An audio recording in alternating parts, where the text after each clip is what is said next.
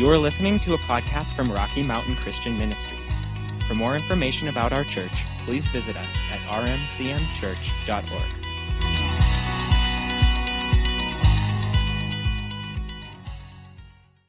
You can uh, open your Bibles over to Romans chapter 1 this morning. We'll get there in a couple of minutes. Romans chapter 1. We're going to finish up this little series that we've been doing on salt, light, and leaven this morning. Uh, we've been in this, I think this is the fourth week, and we're going to finish it up this morning. Basically, what we've been talking about, and these elements, Jesus used these elements as examples to us, both of how his kingdom works and how he is sending us into the world with something on the inside of us to influence and change the world around us. And so, for example, salt is something that carries a specific characteristic. It carries saltiness, right? It carries a flavor. And we use that, we sprinkle that salt onto food in order to flavor the food. And so, what is in that salt is transferred into the food, and it tastes different because it has been salted. And, and Jesus says that we believers are the salt of the earth, that He is going to sprinkle us out into every area in the world into every kind of place and business and family and you know pursuit that you can think of to release his flavor in the earth. We carry his presence. We carry his anointing. We carry his flavor into the places that we go. The places that you go can be different because you are there. And i've said this several times but i think it bears repeating. I think one of the problems is we don't have an, enough of an awareness of that. We are we're not going out there um, aware of what we're carrying and, and expecting things around us to be different, to be better, to be more full of life because of what we're carrying. So salt works that way. Light comes in and, and breaks darkness. We've talked about that for a couple of weeks. Um, Jesus said the kingdom works like leaven, where just a little tiny bit of it is put into a batch of dough and it changes the characteristic of the entire batch of dough and it, and it mixes in. And so that's a picture of us carrying his kingdom on the inside and going out into wherever you go, into whatever job you do or, or wherever the people you connect with, whatever you do, uh, you're, you're there to release this, uh, release his life. So the key idea in each of those is that the kingdom is being intentionally introduced into the earth by God through you and I. He is intentionally salting your world with you. He is intentionally uh, releasing His influence and His life uh, through you and I. Okay?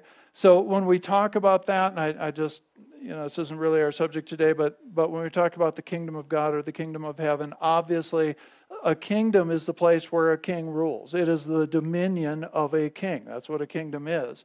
And so when we say that the kingdom resides within you, well, the kingdom of God is the place where God actually rules and where his, um, his ways and his principles are actually applied in life. And so as we are, in, and Annie just set me up really well for this, as, as we are living the principles of Scripture and coupling that, uh, no way to separate the two, carrying the presence of God, the person of God. We're living in His living instructions. We're walking out His principles. I could go off on a whole thing, and I, I don't want to do it today, but there are so many things in the Scripture where we can see various principles. But there are even certain things that, if you read two different verses, they kind of say opposite things, but they're both true. And so we need the person of the Holy Spirit to tell us, well, which one of those, these are both truths, which one do I apply? And so we need that personal leading of the Holy Spirit in order to know how to apply his principles. But in places where his ways are being followed, life, life works better. We, we talked about that some uh, a couple of weeks ago. So, and I just wanted to remind you of this, and we'll get into some new scriptures this morning. But when at, in Jesus' day, the rabbis used to use this term salt to speak of the release of God's wisdom. And remember that God's wisdom is truth, His truth, what He says is truth. So it is truth being applied in the right way, at the right time, right? Being, being released in the, in the right way, being applied in the right way at the right time, and it will transform whatever it is it's being released into. That's God's wisdom. And, and the common term at that time, or, or one of the illustrations they would use, was they would use the term salt to speak of carrying God's influence, carrying God's wisdom into the world. So let's go over to Romans chapter 1. I want to I want to talk about uh, some things and just sort of wrap this up today. And talking about, again, the, the point of this whole teaching is for us to be intentional about what we're doing, for us to recognize that God is doing something through us, and He is doing something through us in the world and, and for the world and to the world. And this scripture, Romans chapter 1, verse 16, I've got it from the Amplified Bible here. I think most of the verses I'm going to give you today are from the Amplified. Uh, it says this it says, For I am not ashamed of the gospel or the good news of Christ, for it is God's power working unto salvation. It is God's power working unto salvation. That word power comes from that Greek word dunamis. It means intrinsic power, it means inherent power, internal power. It is power that is ready. Um, it, it can mean achieving power, the power to get something done. But it's it's there. It's again, that's where we get the word dynamite. So if you take a stick of dynamite, there's power not being released, but carried within that stick of dynamite. So what it's saying is the Word of God, the gospel, the truth about who God is, what Jesus has done, the good news of Jesus Christ carries within it power to bring salvation.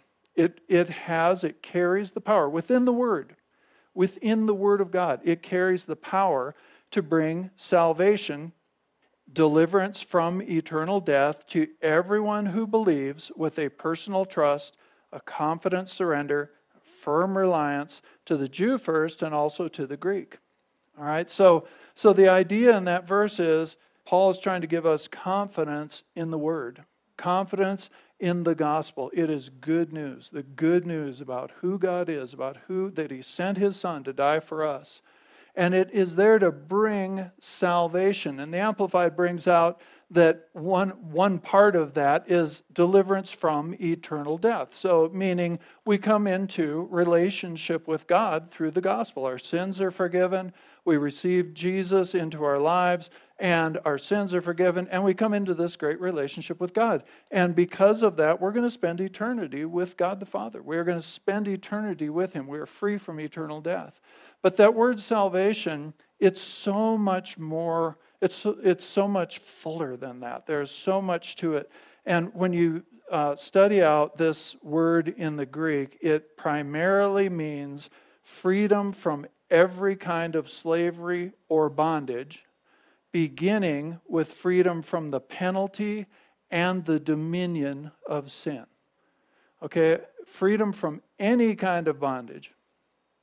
What would bind you up in your life? What would hold you back? What would keep you down in your life? There's freedom there's freedom from any kind of bondage, freedom from bondage to our old way of thinking, freedom from any kind of addiction, freedom from habitual living that is not godly living. There is a there is the power in the gospel to, you know, we sing it to break every chain.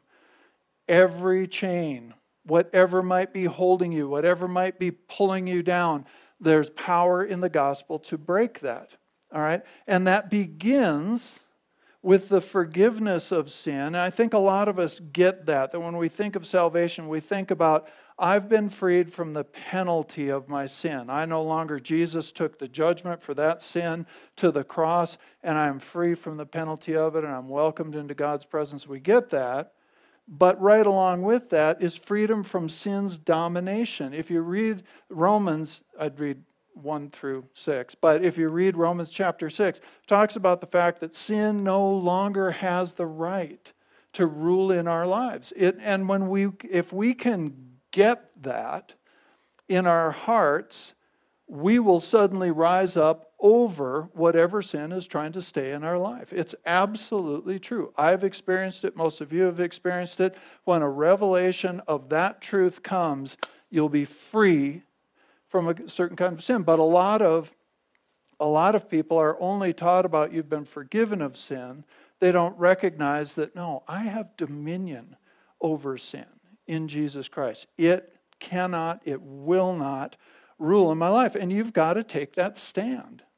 The devil's not just going to leave you alone. You know, you, you've got to take that stand and you've got to spend time in that word, spend time meditating in the word of God, spend time ingesting it, spend time in his presence, spend time for worshiping him as your salvation and your deliverer, your victory banner. You spend time worshiping him over these things and it'll it'll go off in your heart and you'll be free. That's a part of salvation.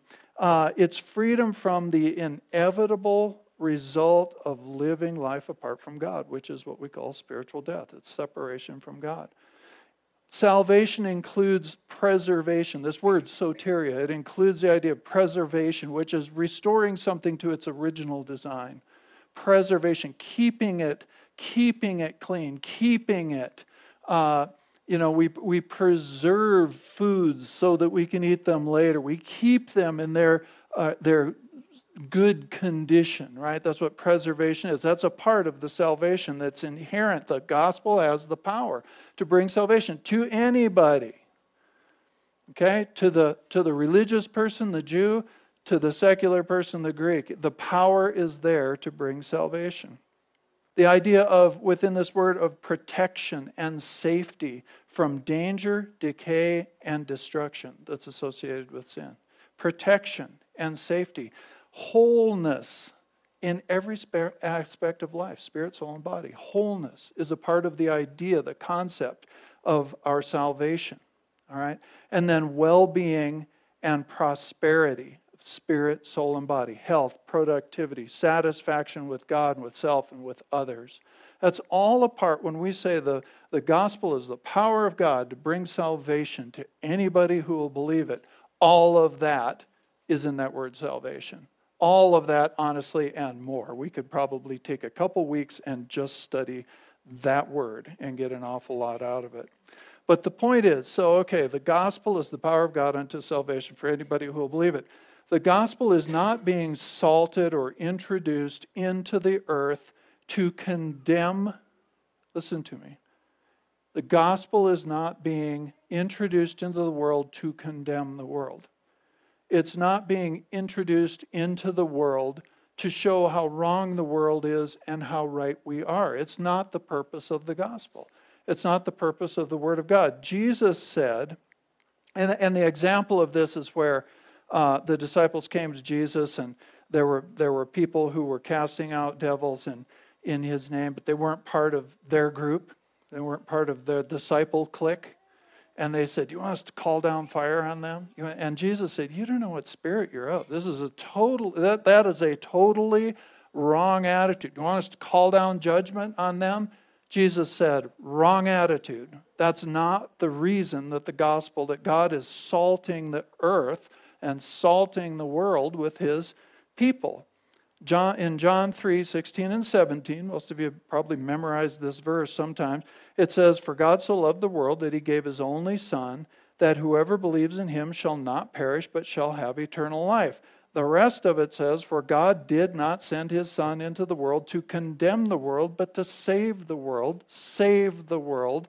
Related word to salvation, to save the world through him.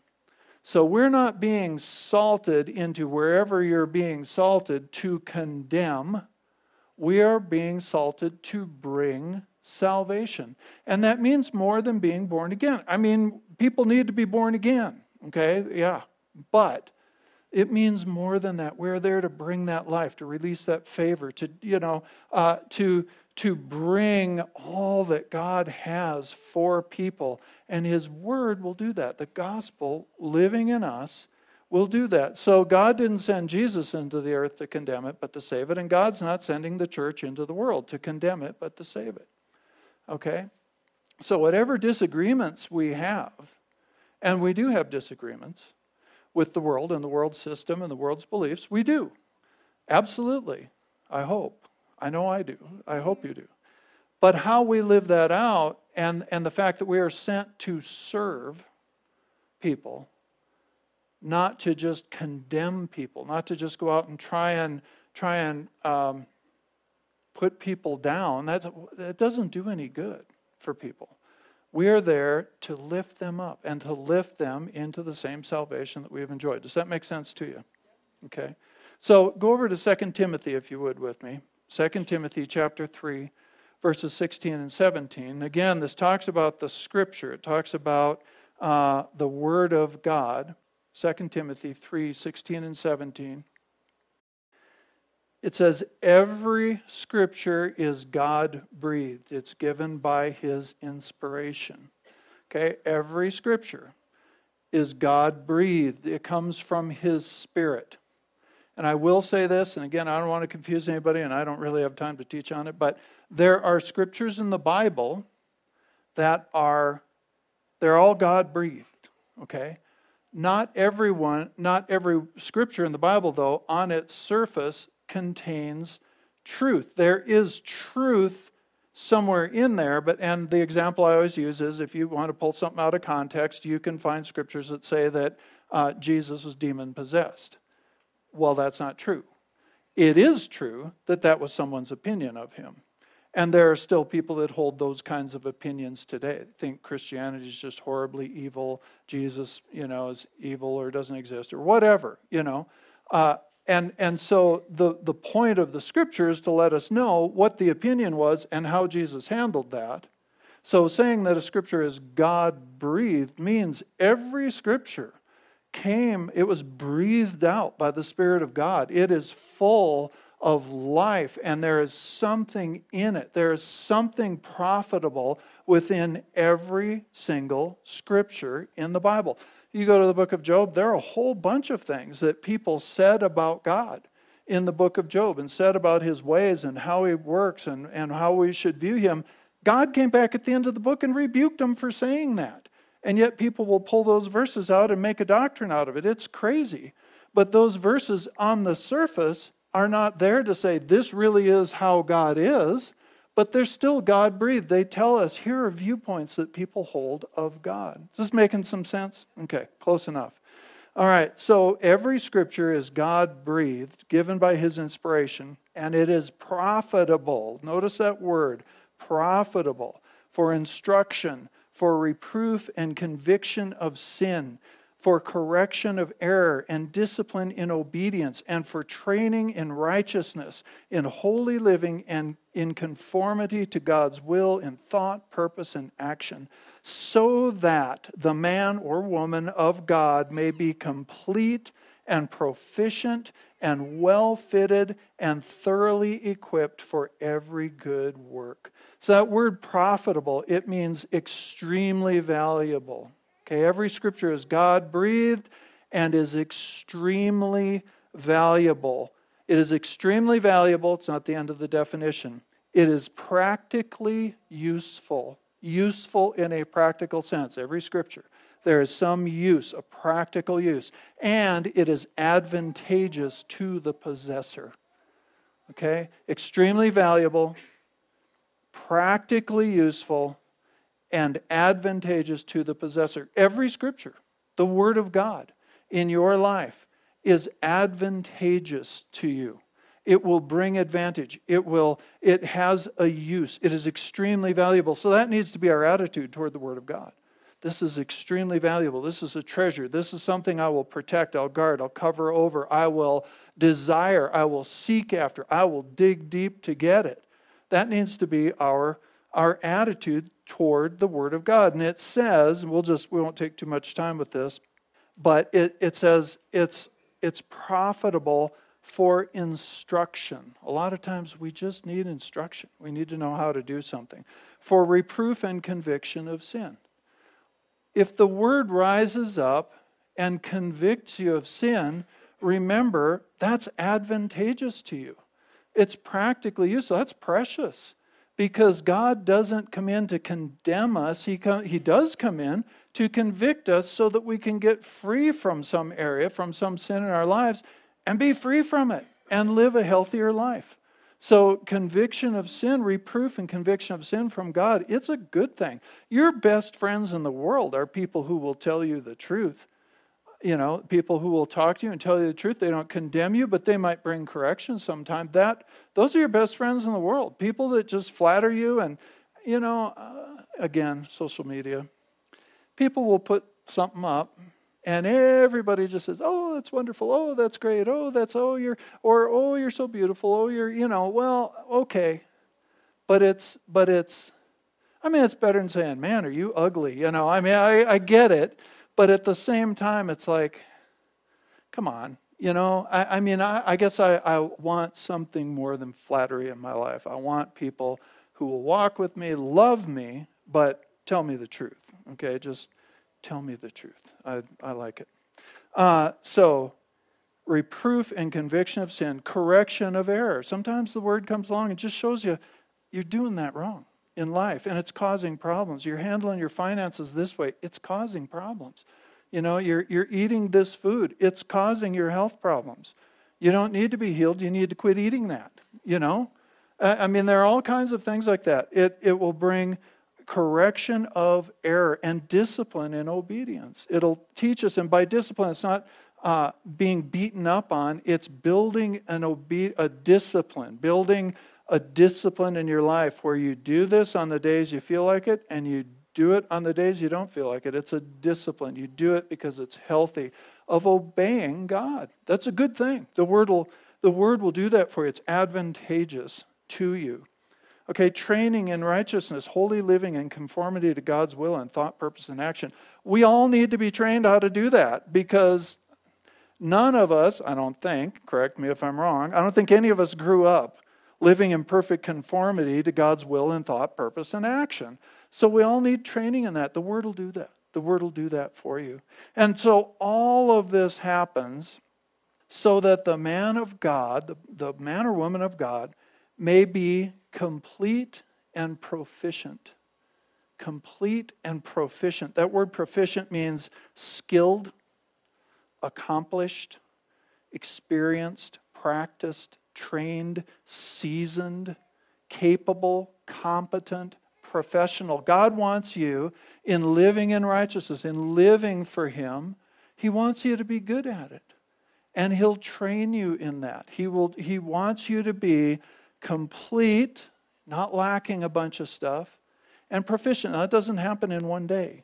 Okay, this is what God does in our lives with His Word. And again, why are we talking about that? Because all of this stuff that's being built into you is what you're carrying out as salt and as light and as leaven into the world to give away, to make other people's lives better too. Okay? Are you getting that today? That's, you know, what Annie had on her heart for the offering. It's what I have in my heart for this. This is what the Lord's trying to say to us today.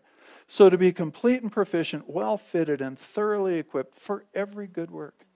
Every good work, every kind of good work out there, God is pouring into our lives from His Word, from our interaction with Him. And so, the idea is that we need to come always to the Word, whether it's in here or in your own prayer time or whatever Come to the word expecting. Come expecting.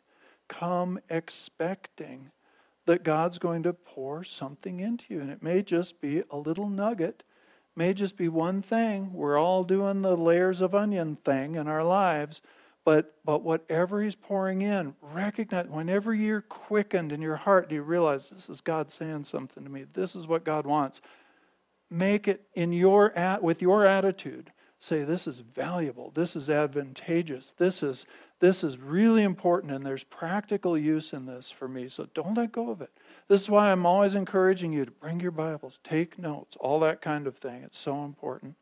All right so the whole point of all this is god is not sending us not salting the earth and the world with us to condemn the world but to bring salvation and life to the world right and here's how advantageous His word and His presence in you is to the people around you. Let's go over to this is the last verse we're going to look at today Colossians chapter 4, verses 5 and 6. I want to wrap this whole thing up with this. Talks to us about our interaction with the world here, how we should live out there in the world. And it, it tells us in Colossians chapter 4, verses 5 and 6. Again, I have the Amplified Bible up there. Conduct yourself with wisdom. Remember that word? Wisdom. God's word being applied in the right way at the right time. God's word, God's truth being applied. Conduct yourself with wisdom in your interactions with outsiders or non believers Make the most of each opportunity, treating it as something precious. Let your speech, and actually, that word speech contains both the ideas of your words and your actions. Let your speech at all times be gracious and pleasant and seasoned with salt, so full of the wisdom of God, so that you will know how to answer each one who questions you. Okay, so, so conduct yourself with wisdom go out into your life and conduct yourself. You got to pray in the morning. You've got to pray in the morning.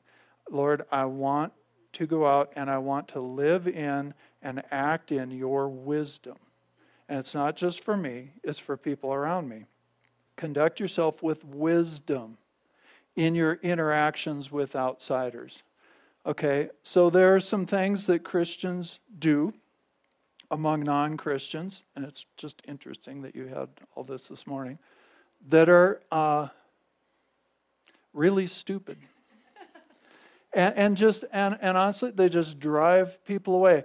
We don't, we need to be flavored with Christ. Okay, we need to be carrying his flavor out, not the world's flavor. We talked about that. We don't want to just spend so much time with the world that we just adopt all of their ideas and now we're carrying, you know, we're, we're putting we're putting egg dust on our eggs to try and flavor the eggs, but the salt that used to be salt is now just tastes like eggs and it doesn't do anything to the eggs. That's how it is when we get so full of the world that we're just carrying their ideas. That's doing nobody any good. But we do need to act with wisdom. We need to act with wisdom in our interactions with outsiders. Now, a lot of people have trouble with just with this idea right here. The scripture says there are outsiders which means they're insiders. Okay, we don't like that. Our, our culture really doesn't like to, we've got to deal with the fact that there is a difference between being a believer and not being a believer. There are eternal consequences to the choices you make of what you're going to believe. It's true. And, and you being a part of God's family and a part of God's church, that is different. Your life is different from other people. Now, the door is open for everybody to become a believer. The gospel brings salvation to anybody who will accept it, right? So, but there are insiders and outsiders.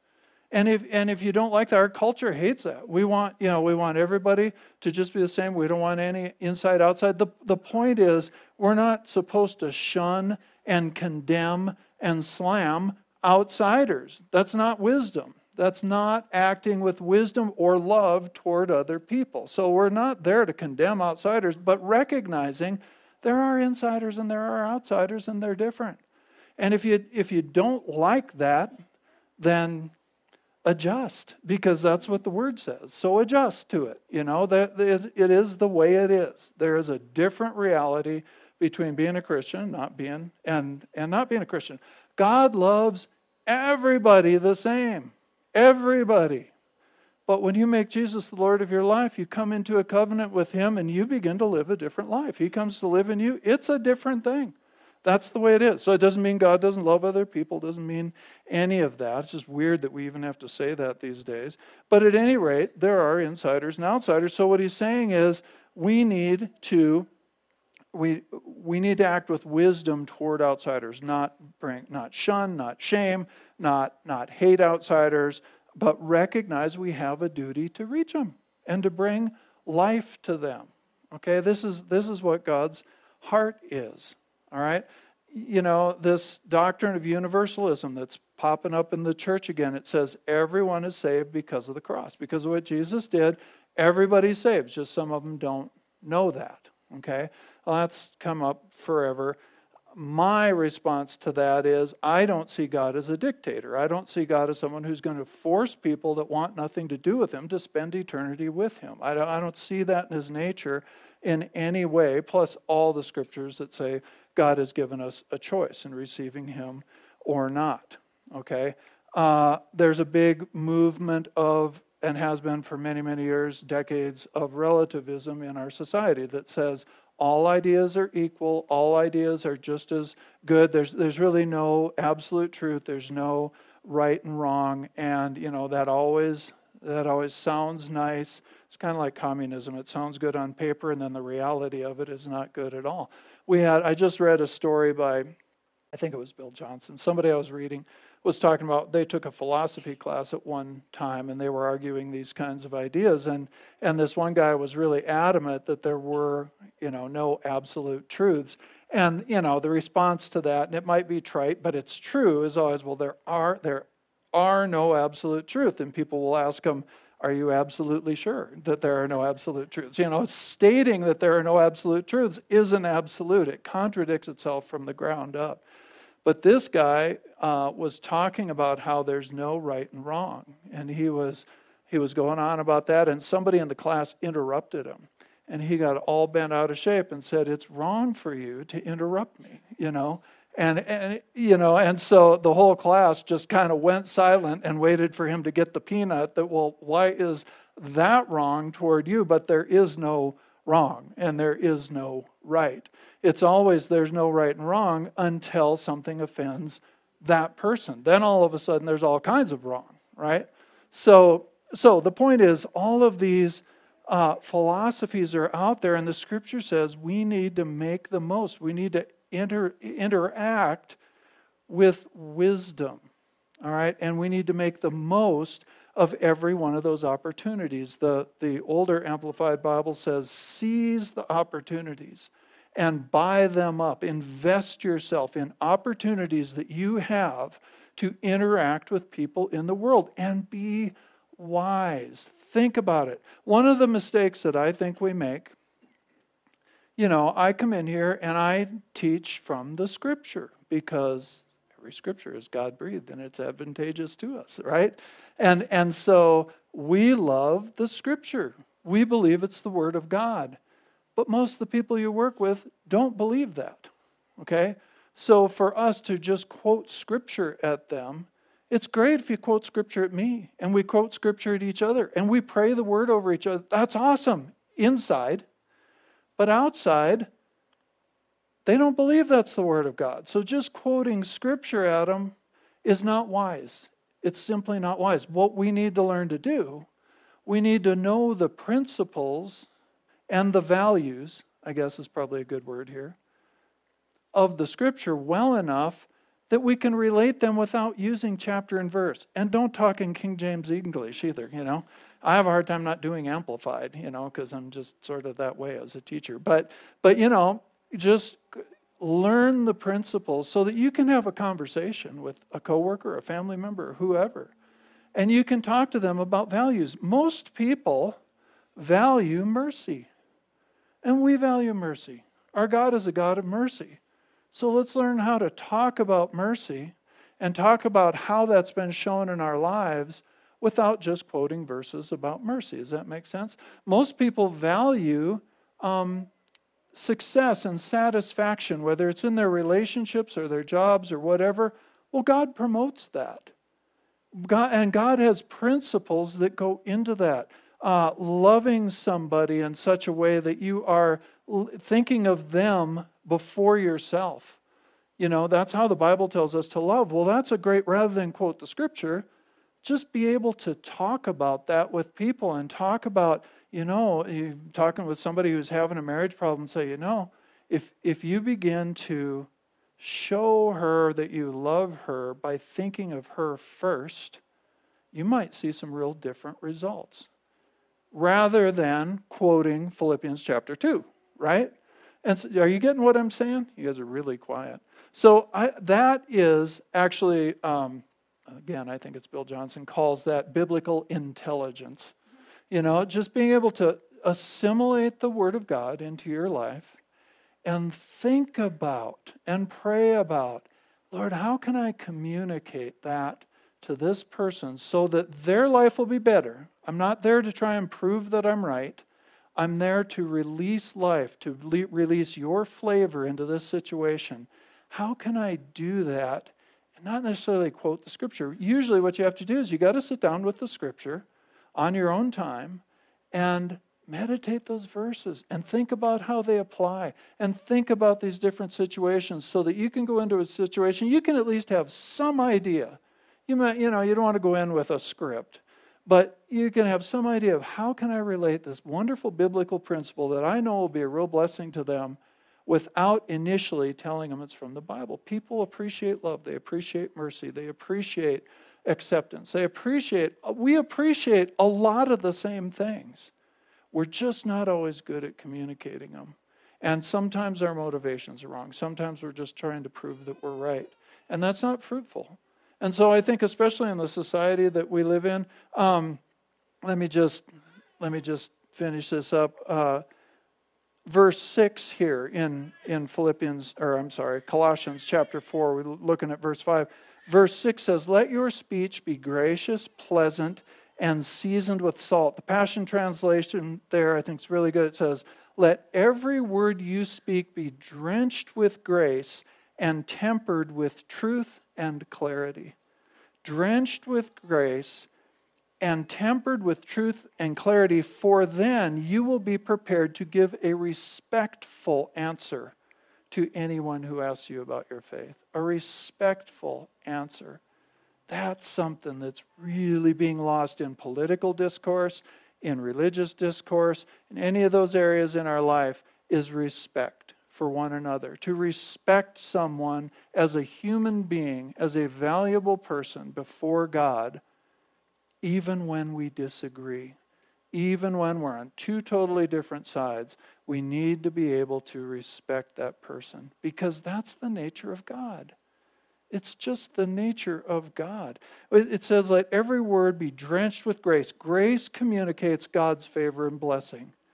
Grace empowers your speech, but grace communicates God's flavor or flavor, favor and blessing. Truth communicates reality. Okay, truth communicates the truth. All right? And a lot of times we do. We need to be on the side of truth. There are a lot of people in our society that are working real hard to try and find ways to say that you know what God has said isn't true. I mean, it's it's just, and they have to. Sometimes it's almost comical watching them work so hard to try and undo something. Uh, an example would be the Scripture tells us God knew us before creation and before we were in our mother's womb. God knew us. Okay.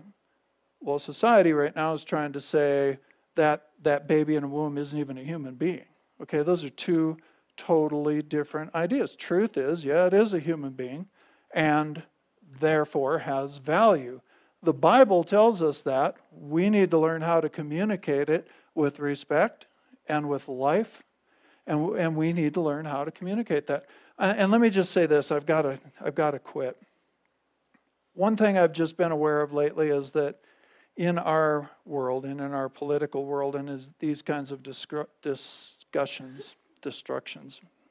That works too. We have, and take abortion for an example. Uh, it used to be that only very early term abortions were even being discussed, okay?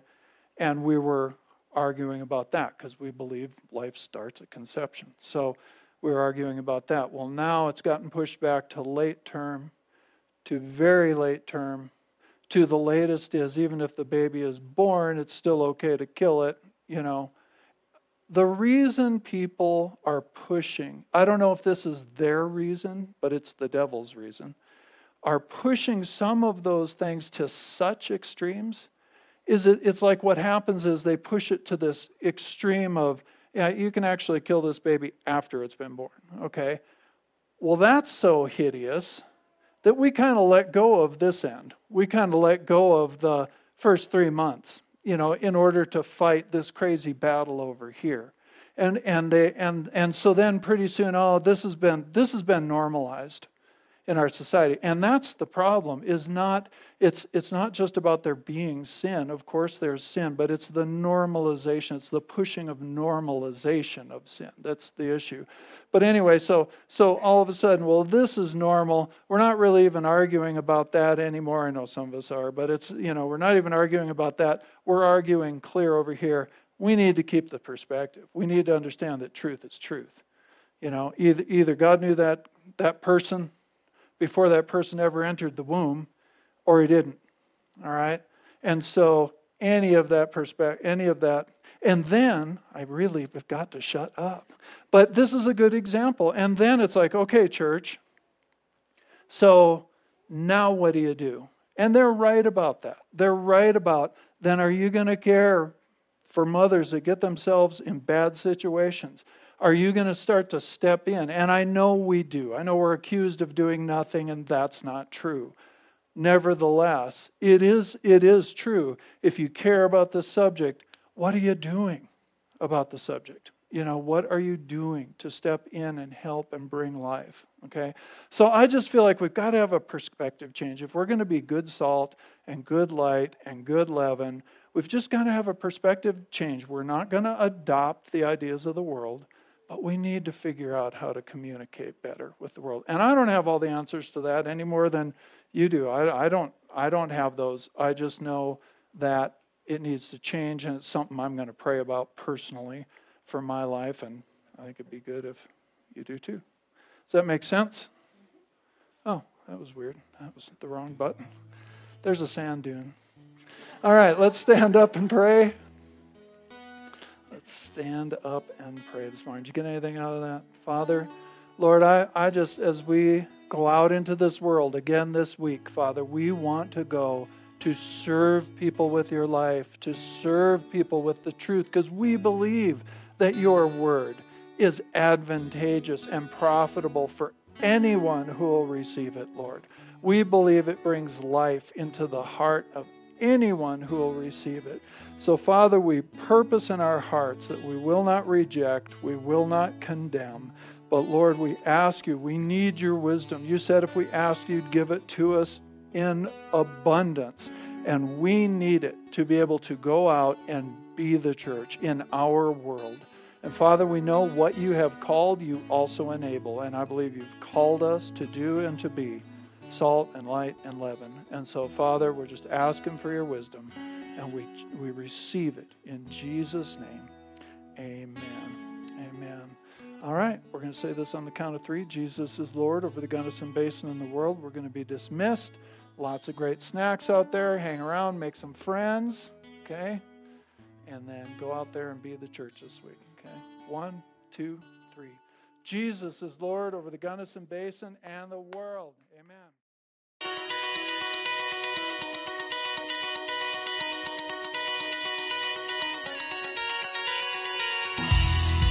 Thank you for listening to this message from Rocky Mountain Christian Ministries in Gunnison, Colorado. We hope you will visit us at rmcmchurch.org, like our Facebook page, or subscribe to our messages on YouTube.